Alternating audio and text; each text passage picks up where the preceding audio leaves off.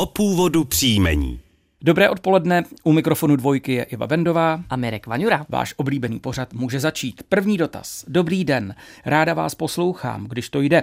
Dnes jsem si vzpomněla, když jste se zmiňovali mimo jiné o příjmení Macner, že to byl jeden ze sousedů z mého raného dětství. A tak uvádím další. Nejprve to byly Fatka, Brušák, Šipan a po přestěhování v mých asi čtyřech letech Trník, Kahovec Belháček. Děkuji, že se o nich zmíníte. Věra Dvořáková, Příbram. U příjmení Fatka, paní Věro, je možných výkladů více. Mohlo být motivováno obecným jménem Fatka a to je maličkost. Na Moravě je Fatka také lichotka, případně by snad mohlo jít též přeneseně o toho, kdo odbývá práci. Dobrava Moldanová uvažuje i v souvislosti s latinským přídavným jménem fatus, které zase znamená pošetilý nebo nicotný.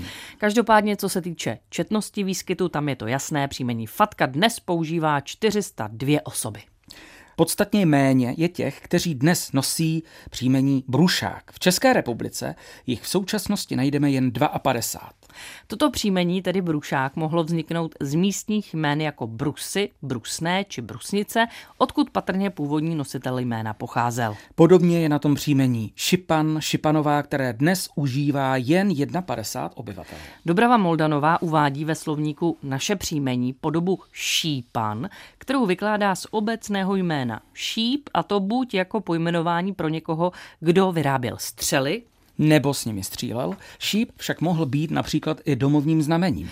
U Antonína Kotíka nacházíme zdrobnělé příjmení šipánek, které odvozoval ze slovesa šípati ve významu drbati, i to by se tedy vztahovalo k činnosti. Příjmení Trník Trníková, které dnes nosí 680 obyvatel, vzniklo jako zdrobnilina z obecného jména Trn a to je hrot u rostlin.